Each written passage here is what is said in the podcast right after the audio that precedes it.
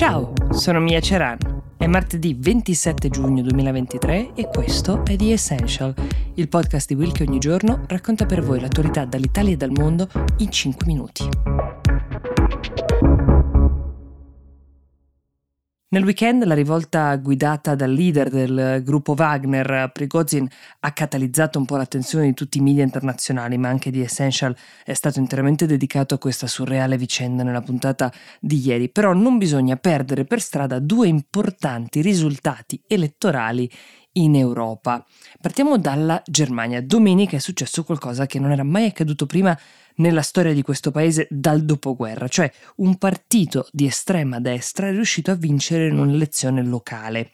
Il partito è Alternative für Deutschland, un partito che esiste da molto tempo, noto anche con l'acronimo A F D. Dietro a questa vittoria, anzi davanti, c'è un uomo, il frontman, il candidato Robert Sesselmann, che ha vinto il ballottaggio per diventare presidente del circondario di Sonneberg. È una città nello stato federale della Turingia, che è una regione situata proprio nel cuore della Germania. Ed è una vittoria che può sembrare di poco conto, perché eh, un esponente dell'estrema destra amministrerà un ente locale che, diciamo, può essere annoverato come una delle nostre province. Ma la vittoria di Sesselmann e del suo partito è interessante se analizzata in un'ottica nazionale. L'A F D sta crescendo molto in tutta la Germania, tanto che negli ultimi rilevamenti ha raggiunto il diciannove per cento delle preferenze. Non è lontano dai socialdemocratici di Olaf Scholz, l'uomo che governa, e magari potrebbe anche superarli presto, posizionandosi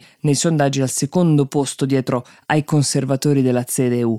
Il leader dell'A F D, si chiama Tino Krupalla, sta ovviamente cercando di capitalizzare questo risultato locale, al contempo storico, per lasciare intendere che questa vittoria sia solo l'inizio di una scalata del suo partito.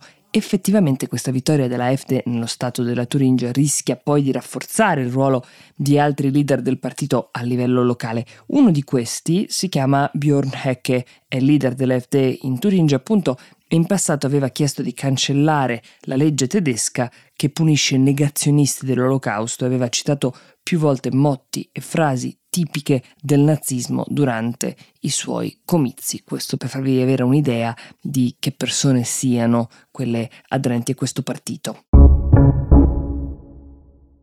L'altra tornata elettorale del weekend si è svolta invece in Grecia. Anche in questo caso c'è stato un risultato a suo modo storico. Anche qui la destra l'ha fatta un po' da padrona, dato che la Grecia formerà il Parlamento più a destra dal millenovecentosettantaquattro, l'anno in cui è stata ripristinata la democrazia nel paese.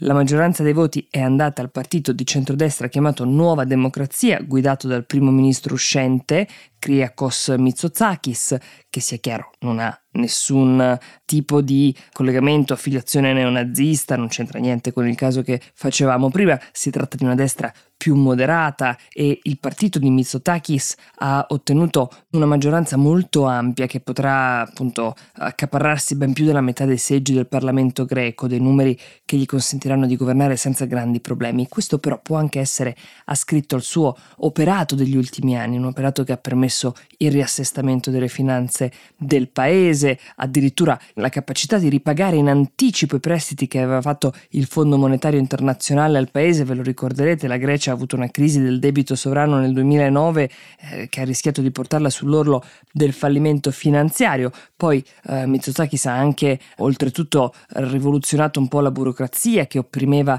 il paese, e con il suo governo il tasso di disoccupazione si è più che dimezzato per la prima volta dopo anni e sono state aumentate le pensioni e il salario minimo. Questo i cittadini greci chiaramente l'hanno apprezzato, cittadini che avevano già votato a maggio ma sono stati richiamati alle urne anche domenica scorsa, perché nonostante il partito Nuova Democrazia avesse ottenuto la maggioranza dei voti, non aveva un numero di seggi sufficiente perché Mitsotakis riuscisse a formare un governo senza doversi appoggiare a una coalizione. Gli altri partiti nemmeno erano riusciti più avanti a formare un esecutivo e quindi sono state indette nuove elezioni. Questa volta però Mitsotakis ha potuto contare su una riforma elettorale che lui stesso aveva ingegnato. Alle elezioni di maggio si era votato con il sistema proporzionale puro, domenica invece è entrato in vigore questo nuovo sistema eh, elettorale approvato nel duemilaventi proprio dal governo Mitsotakis, come vi dicevo, che assegna un premio di maggioranza per i partiti che raggiungono una percentuale superiore al quaranta per cento. Insomma, una scommessa politica, quella di tornare alle urne, a cui si è sommato un timing molto giusto, cioè l'entrata in vigore della sua stessa riforma elettorale. Il Parlamento greco sarà quello più a destra della storia recente del paese, come vi dicevo, anche perché alcuni partiti di estrema destra, questi sì, diciamo di natura un po' diversa da quello di Mitsotakis, hanno ottenuto dei buoni risultati e parteciperanno alla compagine di governo. In particolare, tre partiti di destra radicale sono riusciti a superare la soglia del tre per cento ed entreranno quindi in Parlamento. Chi invece ne è uscito decisamente sconfitto è la sinistra, il suo principale partito che ha governato diversi anni, quello che si chiama Siriza, guidato dall'ex primo ministro Tsipras, otterrà soltanto un sesto dei seggi. The Essential per oggi si ferma qui, io vi do appuntamento domani e vi auguro una buona giornata.